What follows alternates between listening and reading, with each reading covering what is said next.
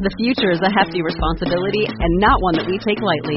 But then, taking things lightly has never been what Hefty is about. That's why we've created the Hefty Renew program that turns hard to recycle plastics into valuable resources like park benches and building materials. To participate, simply fill up an orange Hefty Renew bag with accepted items, tie it up, and drop it in with your regular recycling. That's it. It's that easy. It's time to rethink recycling with Renew. Particular valued resources may vary by geography. More info available at heftyrenew.com. Welcome to the Contrarian Investor Podcast. We give voice to those who challenge a prevailing sentiment in global financial markets. This podcast is for informational purposes only. Nothing on this podcast should be taken as investment advice. Guests were not compensated for their appearance, nor do they supply payment in order to appear. Individuals on this podcast may hold positions in the securities that are discussed. Listeners are urged to educate themselves and make their own decisions. This podcast episode may have ads and the occasional announcement. To listen without ads or announcements and take advantage of a host of other benefits, consider becoming a premium subscriber. Prices start at $9 per month. Visit the website contrarian.supercast.tech. That's T E C H for more information. Now, here's your host, Mr. Nathaniel E. Baker. By the way, you can also get the premium service on Substack, contrarianpod.substack.com. Exact same benefits, exact same price. This particular episode is brought to you by the Connecticut Economic Literacy Initiative. Do you know a young person aged 8 through 15 interested in learning about the stock market? What about learning how to budget and make money in ways that schools don't teach? How about why countries are rich or poor? What about the economy? What if you could learn all of this while also competing for cash prizes? Two high school students have launched the Connecticut Economic Literacy Initiative in order to explore these concepts and many more. This program is not exclusive to Connecticut. It is entirely virtual, open to anybody aged 8 through 15 who has a high speed internet connection and can join on Zoom. It's 100% free and 100% virtual, consisting of activities like groups of buyers and sellers, trade simulations, budgeting, and stock picking activities with cash prizes for winners, and much more. So visit the CELI on Facebook or Twitter at CT Econ Literacy for more information. All right, I am here with Michael Green, portfolio manager and chief strategist at Simplify Asset Management in San Francisco. Michael, you and I had a pre call about this, and the basic premise here that we're going to talk about is that investors overestimate the impact of the Fed, the Federal Reserve, and other central banks on markets and underestimate market structure. And I'm curious what you mean by uh, market structure. Maybe you can get into that a bit. But I'm also interesting that as we look forward now to the Fed meeting on September 22nd, and everybody's sitting around on pins and needles to see if they're going to announce any tapering, what you think the impact of that, if any, will be. But yeah, to start off, maybe we can just talk a little bit about your views of market structure, what you mean by that, and why it's more important potentially than the Fed. Sure. So, so market structure literally means who are the market participants and what are the behaviors that they're engaged in, right? And you can think about the simplest examples of market structure that have occurred over the course of my career, which you know spanning 30 years now. This would include things like the ending of the traditional uh, specialist structure on the New York Stock Exchange or on the American Exchange, the collapse of the multi-regional exchanges. You used to have the Pacific Exchange out here that traded options on a regular basis, or was, a, one of the primary repositories of options. Um, you had the introduction of decimalization, right? You've had the introduction of high frequency trading. You've had the collapse in interest rates that influences not just the underlying behavior of market participants in terms of how they value a discounted stream of future cash flows, which is certainly an impact, but is a little bit less clean than I think people would generally think about. But more important than that, I would actually suggest the loss of that kind of high yield or relatively high reasonable return. You know, 2000, you could have gotten five and a half to six percent from a US 10 year treasury. Today, you're looking at one and a half percent, which has forced people into the market for all sorts of alternative yield structures, things like selling call options or underwriting put options to generate additional yield on their portfolio and obtain the income that they feel they're being deprived of as they approach retirement. So, mm that behavior is ultimately what I'm referring to when I talk about market structure, the behavior of the internal participants. Got it. A big one you didn't mention was uh, index funds and the, the move to passive investing. Is that one another one there? I, I, I had a sneaking suspicion we were going to bring that one up okay. in, in future discussion. But yes, to me, that is actually the single most important okay. structural change that has occurred in 1996, if you had looked at the market share of passive investment strategies, it would have been somewhere in the neighborhood of 2%. Today, that number is 2% of the US market capitalization. Today, that number is somewhere in the 44% range. And that's a combination of passive index mutual funds, ETFs, what are referred to as total return swaps, uh, futures, uh, all sorts of indexing strategies. It would also include things like commingled investment trusts, CITs, which are basically non registered mutual funds that operate at slightly lower costs and are often offered in things like 401ks and IRAs, et cetera. So those have exploded in size in a manner that almost nothing else can really compare, in, in my analysis at least. Interesting. Okay, so now where does that leave us? And I know that you've studied past market cycles, past market bubbles, and what does that mean that uh, now for for the current state of markets that this is all driven by or mostly driven by passive uh, funds and, and the other things that you mentioned changes in market structure. So put yourself in a very simple simulation and just imagine that you have only two types of investors a quote unquote value investor and an index investor right? The value investor is going to see an increase in price that is not supported by a similar increase in fundamentals as indicative of lower future returns to that security and will typically be induced to sell. Right. So this is proprietary research that I did over the past couple of years. It's one of these surprising things. I'm, I'm surprised nobody else had thought to survey the investor base and ask this question but if you survey investors and portfolio managers and you ask them the very simple question, how do you respond to an increase in valuations? Your discretionary manager will say higher valuation makes you less likely to buy, more likely to sell, right? Now, a passive investor, a systematic investor in an index, is going to behave actually in the exact opposite behavior. Because when something goes up in price, it becomes a larger share of the index and subsequently captures a larger share of your incremental investment dollar. In other words, you have a higher propensity to invest on a marginal basis in that security that is appreciated than you otherwise would have, right? So the two investor behaviors almost can't be thought of as more different. Mm. The market weighted passive investor is going to reinforce momentum behavior. Prices mm. moving higher begets more buying. Mm-hmm. The value investor, the systematic discretionary value investor, who is, or, sorry, the discretionary value investor who is looking at it from a forward expected return, can intuit some improvement, some uncompensated or un, not yet indicated improvement in fundamentals associated with that price increase. But we always call the what is being priced in, right? But all else equal, they will have a higher inducement to sell. And so when you replace that discretionary value investor, a traditional investor, with a systematic passive investor or index investor, you absolutely have to change the market's reaction function as the weights between those two investors change. Interesting. And to illustrate this, we can take the example of Tesla, right?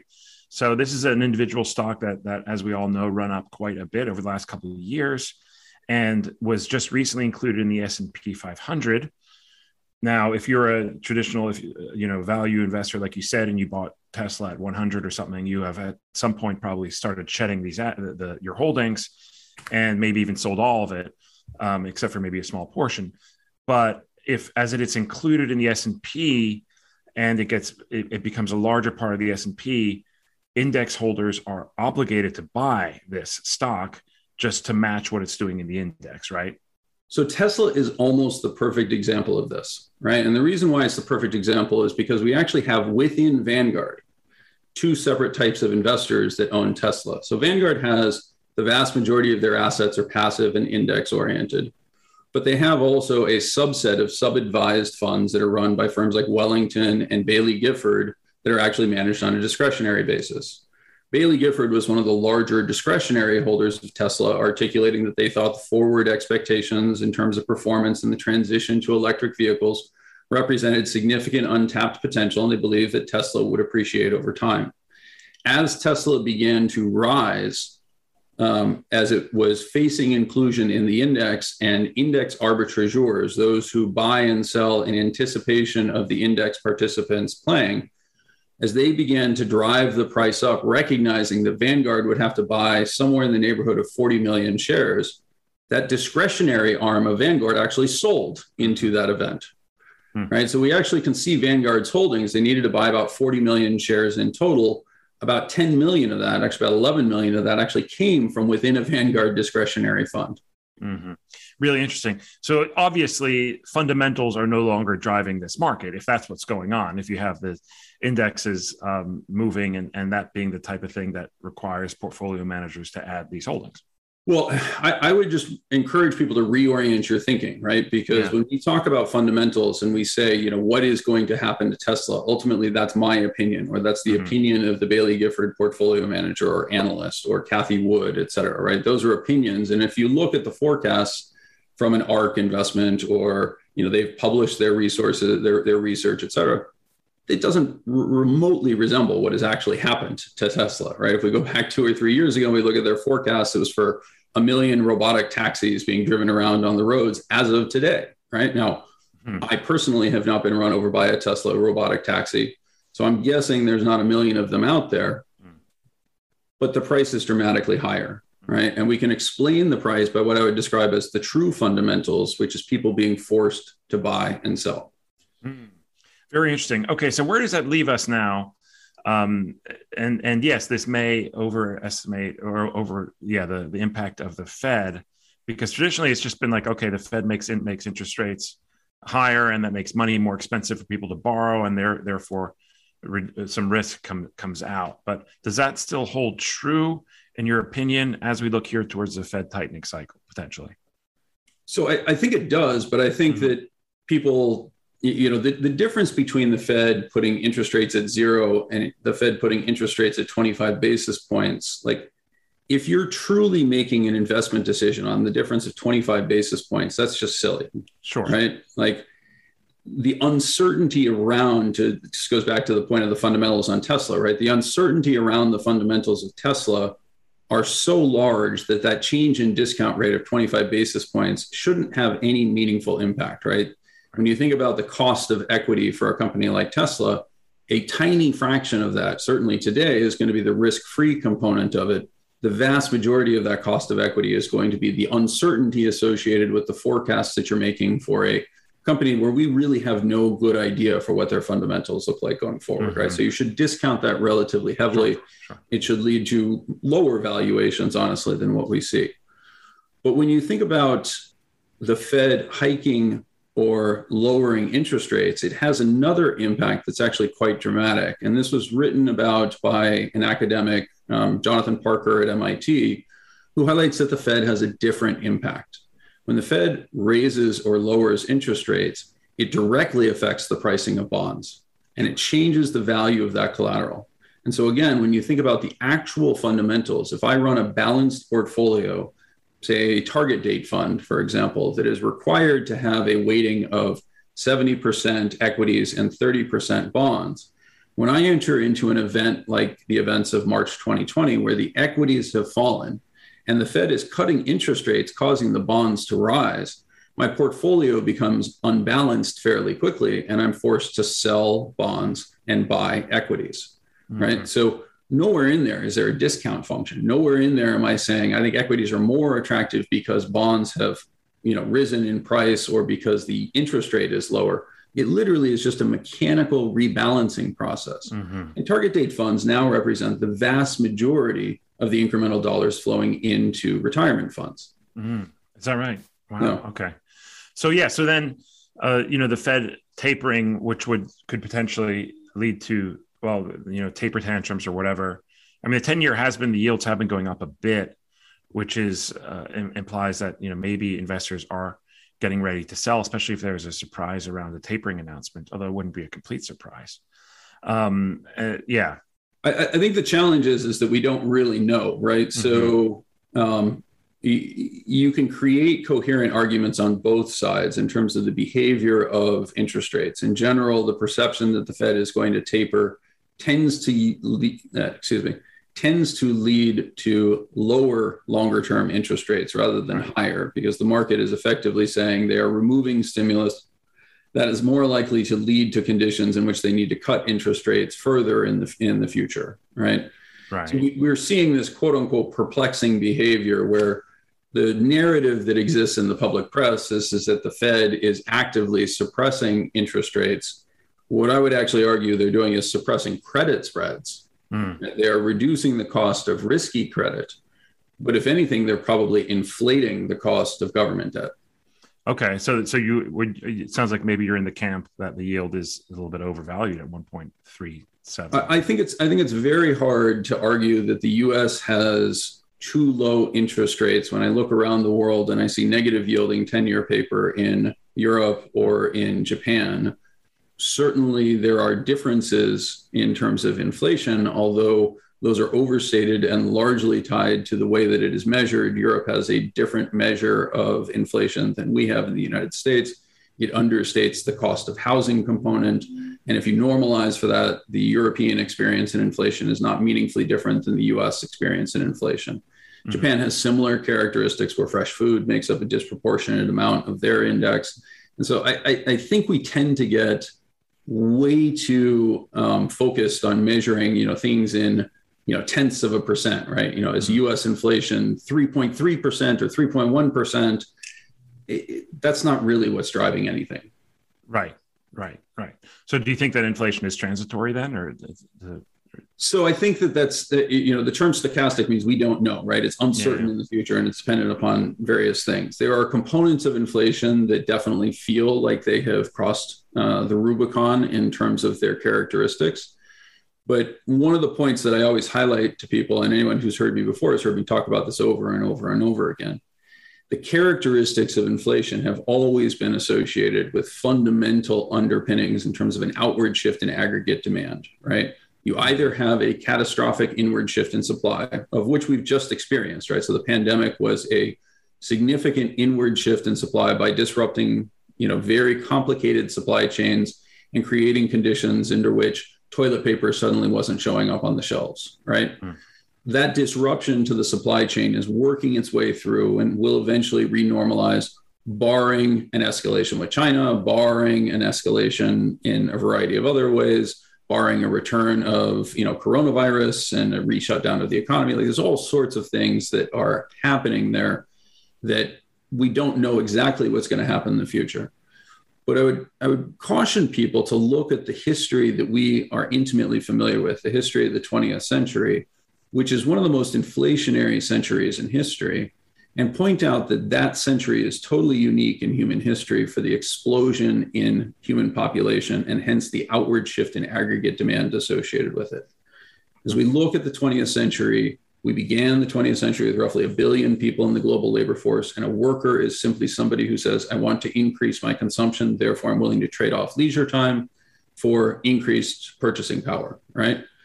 So we started out with a billion people, we ended with somewhere in the neighborhood of five and a half billion people using UN population projections, which are hopelessly overly optimistic in terms of population growth, the 21st century looks basically like a move from five and a half billion people to 6.2 billion people. There's almost no growth whatsoever.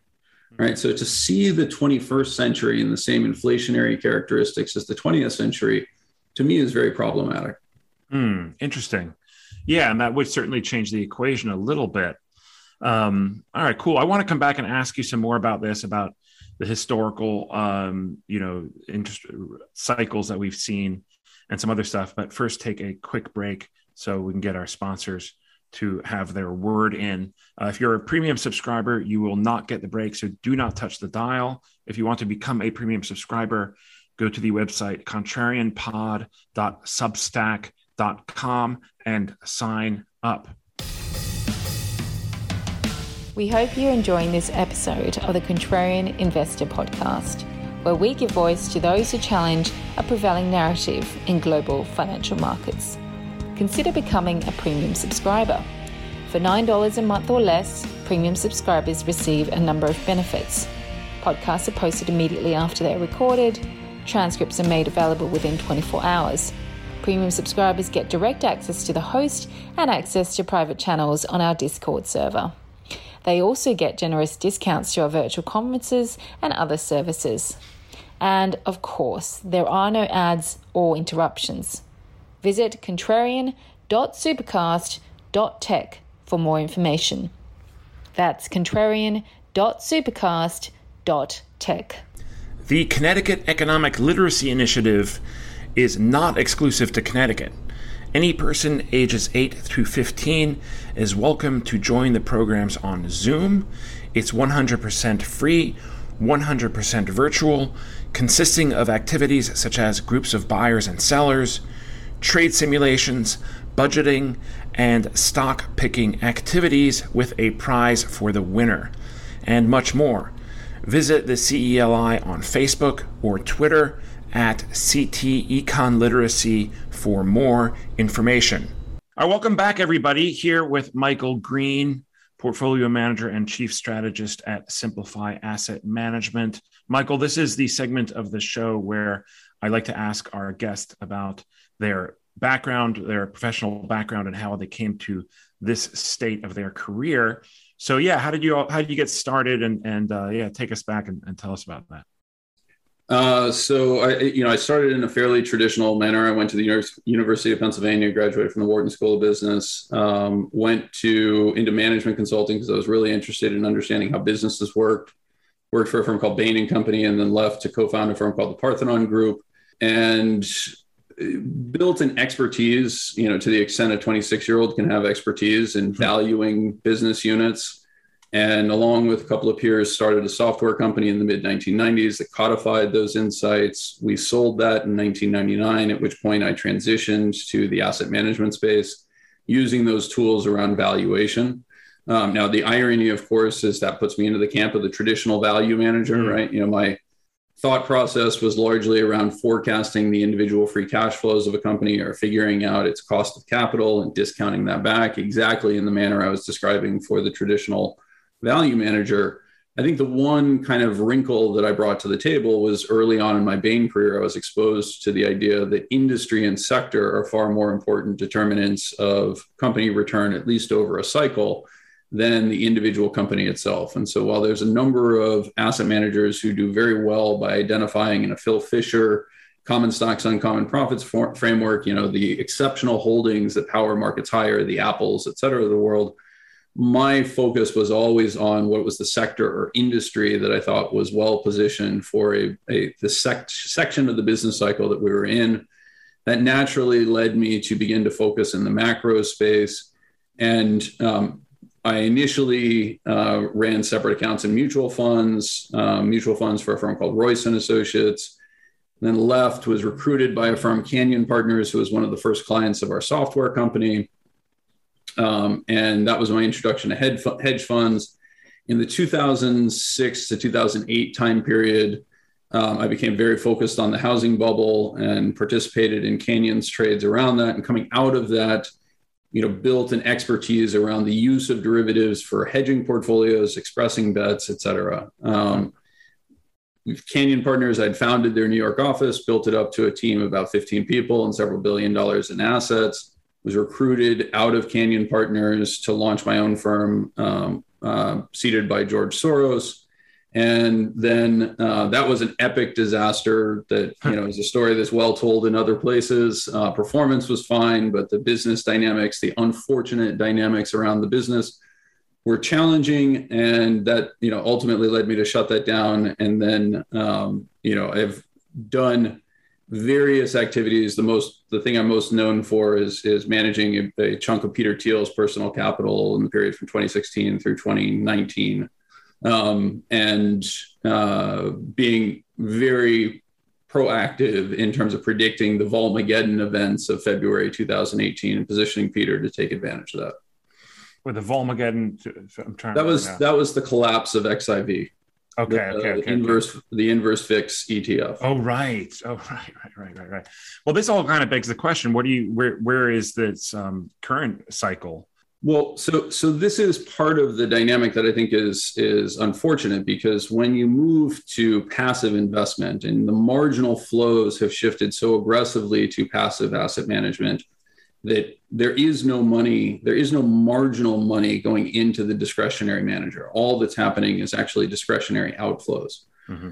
What that means is, is that passive managers actually have a negative impact, right? Because they're constantly being forced to sell the names or the areas that they have insight on and buy back areas that they might have been short from a fundamental standpoint, right? That creates very confusing information flows in terms of the market because as they sell, they depress the price of areas that should theoretically be going higher. And they're propping up the price of areas that they, they should, that they want to short, that they think should be going down. And that then in turn is amplified by the passive investment vehicles, which look at those marginal activities and continue to buy, right? An extreme example is we talked about Tesla. If you look at a company like Nikola, which is a competitor to Tesla, pretty much, at least from what I understand at this point, certainly not investment advice, has been acknowledged as a fraud. The founder has been sued for fraud. It was a SPAC that had no revenues. Its, its you know contract with General Motors has been canceled. And yet, if you look at who are the largest holders now, or who are the buyers of that security, it's Vanguard, BlackRock, et cetera. The passive players continue to buy because it is part of the indices and they've managed to support what is again acknowledged as a business with no underlying fundamentals. It still has a valuation somewhere in the neighborhood of $5 billion which feels like nothing in today's world but that's a big company right? That's a lot of money. Mm. um, and so you're you're you're getting very confusing signals in the market right? It also creates an underlying condition where the structure of the indices reinforces much of the behavior that we kind of wonder about right? So when you think about the way that your typical discretionary manager's portfolio is constructed, they're going to be seeking out single names that they think that they can have disproportionate insight on. Inevitably, that biases them towards smaller names that are less researched by other players. And in many ways, a portfolio manager on the discretionary side has limitations in terms of how diversified their portfolio or concentrated their portfolio can become, right? They have rules around diversification they're actually for mutual funds and ETFs explicitly encoded in the Investment Company Act of 1940, right? Right. Well, index funds aren't subject to those same rules because they're trying to match the index. And in fact, the SEC has granted waivers against many types of index funds, in particular large cap growth funds, that allow them to run in a much more concentrated fashion than they should be able to under the letter of the law. It's what's referred to as a no action letter, right? Mm-hmm. So as they capture incremental money as the dollars flow into passive, that means by definition, no discretionary manager can hold as much Apple as an S&P 500 growth fund, right? right? So you fire the active manager, you replace it with the S&P 500 growth or the QQQs, and you're creating a natural bid for Apple, right? There's less right. being sold out of the discretionary manager portfolio than is being bought in this in the index portfolio. As a result, what happens to the price of Apple? It pushes higher relative to the rest of the market, even though we all acknowledge that Apple's growth days are largely behind it. Unless they get a car. No. Even if Apple were to get a car, I think the underlying feature to remember on a car is, is that it is dramatically lower margins. Yeah. Yeah, no, no, no question. Okay, so basically, the the the whole idea then of of cycles is kind of cast into question a little bit. Now, this is not the first time we've had that. Um, you'll recall the late 90s when they said business cycles didn't matter. I'm not saying that's what you're saying here, but it, I mean, uh, ultimately, there is still some kind of, you know, be it the consumer, be it whatever, something that drives the overall economy, isn't there? Well, when you say drive the economy, we certainly haven't banished business cycles. Right. right. We've had a profit cycle in 2014 to 20, you know, give or take 2018, right, where US profits didn't grow and actually declined leading into the pandemic. The pandemic was kind of the penultimate dynamic on that. Stimu- you know, the stimulus that emerged created the trough for the earnings stream for the S&P 500 and for other components. Um, but we've absolutely had business cycles. Right what seems to have deteriorated are market cycles and they've been replaced by you know what i would describe as a roller coaster experience of long climbs punctuated by you know momentary panic as the market plunges only to you know rise back again um, again on what what people generally ascribe to the fed stepping in to provide support. I just reiterate the conversation that we had before right? There's a systematic component to that that i think people tend to underappreciate got it got it got it okay okay so, but then now, do you see things getting a little bit uh, like is are we still expanding um, here with with the business cycle because one does impact the other. I mean, okay, there's no more market cycles or there, or there but still, you can still have massive periods of risk off and I guess risk on, like we saw from last March until the present day, pretty much with a couple of hiccups. So again, I, I would separate the two, right? Sick of me yet? Become a premium subscriber and avoid all ads or interruptions. Other benefits as well. Visit contrarian.supercast.tech for more information. So, absolutely, market cycles contribute to business cycles. So, when asset prices fall, that causes consumers to feel less confident and they tighten up their purse strings, which can create a profit cycle, all else being equal. I think that's going to become particularly important as more and more boomers face retirement, mm. not with the defined benefit plans or high levels of um, fixed income that their parents enjoyed, but with much higher fraction of their income tied to the variability of equity market performance and the much lower levels of dividend yield and interest rates that we have today. So asset prices become a larger contributor to the wealth effect. Mm-hmm. Um, the, the that to me feels far more plausible than significant earnings declines driving a collapse in the stock market, absent, again, a, a, what I would refer to as a technical or a fundamental feature around stock market repurchases, right? Share repurchases. Um, but even there, you know, we've seen cycles around that where it has less impact than you might otherwise think. And this is one of the perverse dynamics for me around passive is that reinforcement that we were referring to, to before takes two forms.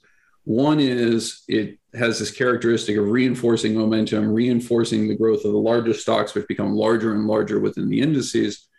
The second thing that happens is that passive investment vehicles don't hold cash. Mm. Right now, that doesn't seem like it has a huge impact, but if you very simply imagine just the simplest model of the world that could possibly exist, right? So there's a thousand dollars total invested in markets your typical discretionary manager is going to carry somewhere in the neighborhood of 5% cash, at least historically, right? So $950 worth of equities and $50 of cash out of that $1,000 that has been invested. That same um, uh, portfolio construction or same market construction under a passive is going to try to own 100% equities with almost no cash. In fact, the largest mutual fund complex is the Vanguard Total Market Index it's roughly a trillion dollars in AUM, depending on which classes that you want to include and which variations and CITs and everything else that you want to include. It has a negative $100 million in cash. All right, so a trillion dollars in assets with okay. negative $100 million in cash. Now they have lines of credit that they can access, et cetera, but there is no substitute for that, right? And so you think that the impact of that would be to raise asset prices by give or take 5%, right? So I go from 95% equity to 100% equity. Equity prices should go up by 5%. Unfortunately, that's not the way it happens because when you buy and sell, you can't destroy that cash. The mm. cash remains. And so if you're moving from active managers to passive managers, what you actually are doing is changing a cash preference. And since cash has zero variability, right? $50 cash is always going to be $50 cash. The only way that that can actually be accommodated is through higher equity prices, mm. right? In other words, if I want to make that 50 0.1% or 10 basis points of the market, I have to raise equity values to 50,000 away from 950 to 50,000. So a move from 0% passive to 100% passive causes more than a 50x appreciation in equities. Hmm.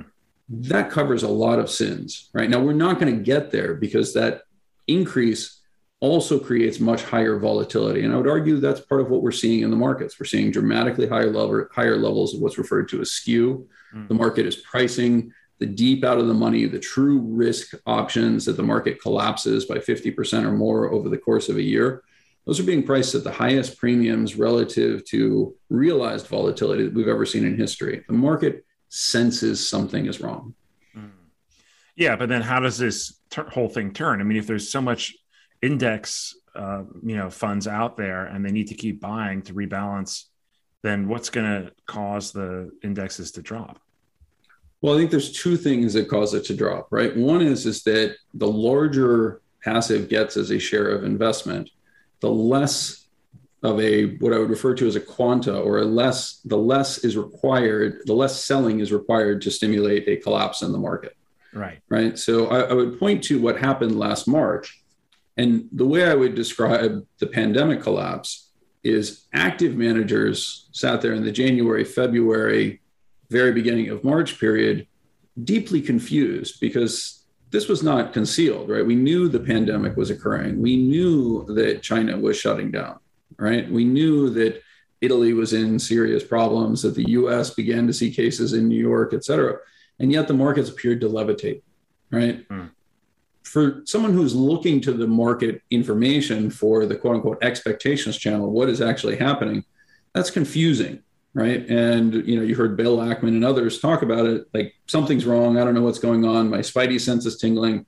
I'm going to go out and buy insurance, right? And he bought credit default swaps. Mm-hmm.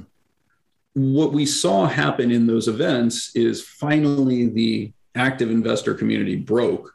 They tried to de-risk, and they found there was nobody to buy from them right? Mm-hmm. Because the passive managers, the minute they've bought what has been handed to them in dollar terms, they don't look at it and say, oh, the market is on sale, let's buy more, right? They're full. That's yeah, it. Right, right. They don't show up. And so it contributes to what, uh, what, what is mechanically referred to as an increase in inelasticity in the market, right? Mm-hmm. And so inelasticity is effectively how much does price change for a change in supply and demand. And the really staggering statistic, and Vanguard released this as a point of pride, they noted that less than 1% of their customers transacted in an unusual manner around March 2020. Right now, so 1%. Okay. 1%. Right now, my reaction is what would have happened if it was 2 mm-hmm. or three? Right. Right. And my simulations basically suggest that that creates conditions very similar to what we saw transpire with the XIV, where in a single day it went to zero. Yeah. I mean, it's interesting though that that was still a, COVID was still an exogenous shock. I mean, yep. yeah, we saw it coming. Yeah, we knew it was happening, but and, and failing that again, you know, there doesn't seem to really be anything that can kind of turn the whole thing on its head, can there? Well, the simplest thing that turns it on its head is that the natural byproduct of raising the value of people's retirement accounts is that withdrawals from retirement accounts or pension plans take the form of percentage withdrawals, right? So right. if I take 4% out of a billion dollar 401k, that's a lot more money than would be contributed on a continuing basis, right? Market goes up 50x, the contributions are a function of income, the withdrawals are a function of asset value. And as we move closer and closer to the baby boomer retirement, it's simply a matter of time before those two flip in terms of their weight. Now, that has been camouflaged in its impact because while we talk about passive being 44% of the market, it's very, you know, it's not homogenous is, is, you know, in the way that most people would think about it, right? So you think 44%, that means I own 44% passive and you own 44% passive. And that means 56% of what we hold is, uh, is either held directly or through active managers, right? That's just not how it works. You are probably, you know, X percent passive, the vast majority passive or the vast majority active and importantly, it's largely stratified by age. So those under the age of 40 are north of 90% passive, according to most estimates. Wow. Those who are over the age of 65, who represent about 70% of the assets, are only about 20% passive.